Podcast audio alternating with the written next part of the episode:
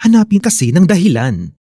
Kaya't huwag tayong mag-atubiling lumapit sa trono ng mahabaging Diyos upang makamtan natin ang habag at kalinga sa panahon ng ating pangangailangan.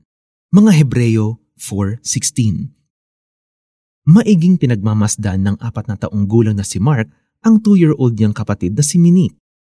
Sa takot na makagat, masigasig na binubugaw ng kanyang bunsong kapatid ang mumunting langgam na tila nagmamarcha sa sahig. Pero pagkaraan lang ng ilang minuto, eto na naman ang mga langgam nanunuyat gumagawa ng panibagong pila. Sabi ni Kuya Mark, eh hanapin mo kasi ang dahilan. Tinuruan ni Mark si Minique na sundan ang prosesyon ng mga langgam. At gaya ng inaasahan, sabay nilang natagpuan ang dahilan.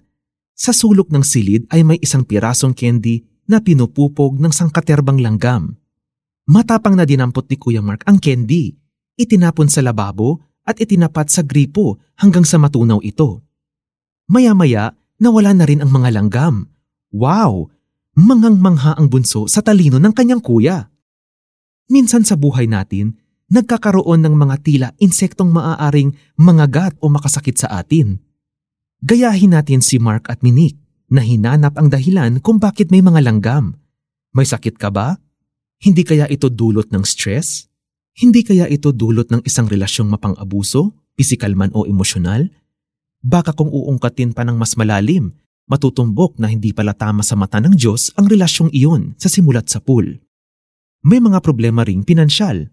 Baon ka ba sa utang? Hindi ka kaya kulang sa pagtitipid at kaalaman sa pagbabudget?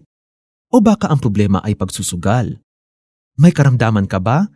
May mga sakit na ang tunay na ugat ay bitterness and unforgiveness na matagal nang kinikimkim.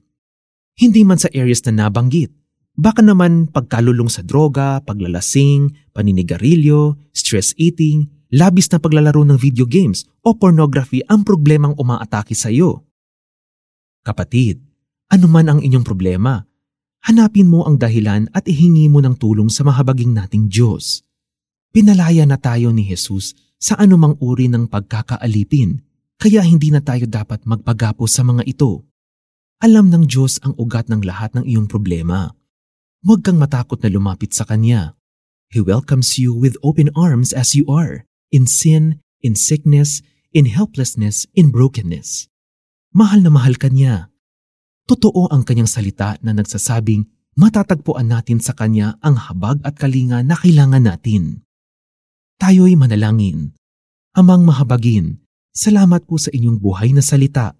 Salamat po na hindi ninyo kami tinutuya o kinokondem bagkus ay tinutulungan.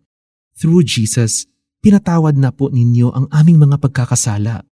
Sige po, ipakita ninyo ang naging ugat ng aming mga kahinaan at inyo kaming palakasin. Hinihingi po namin na maranasan namin ang inyong pagpapagaling. Salamat sa inyong pagmamahal na tunay na nagpapalaya. Amen. Mayroon ka bang tinatagong kasalanan na hindi mo kayang labanan ng mag-isa? ang paghahayag ng iyong kasalanan o kahinaan ay magbibigay daan upang maranasan mo ang kalayaang kaloob ni Kristo.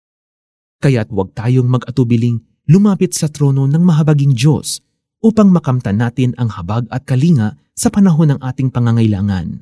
Mga Hebreo 4.16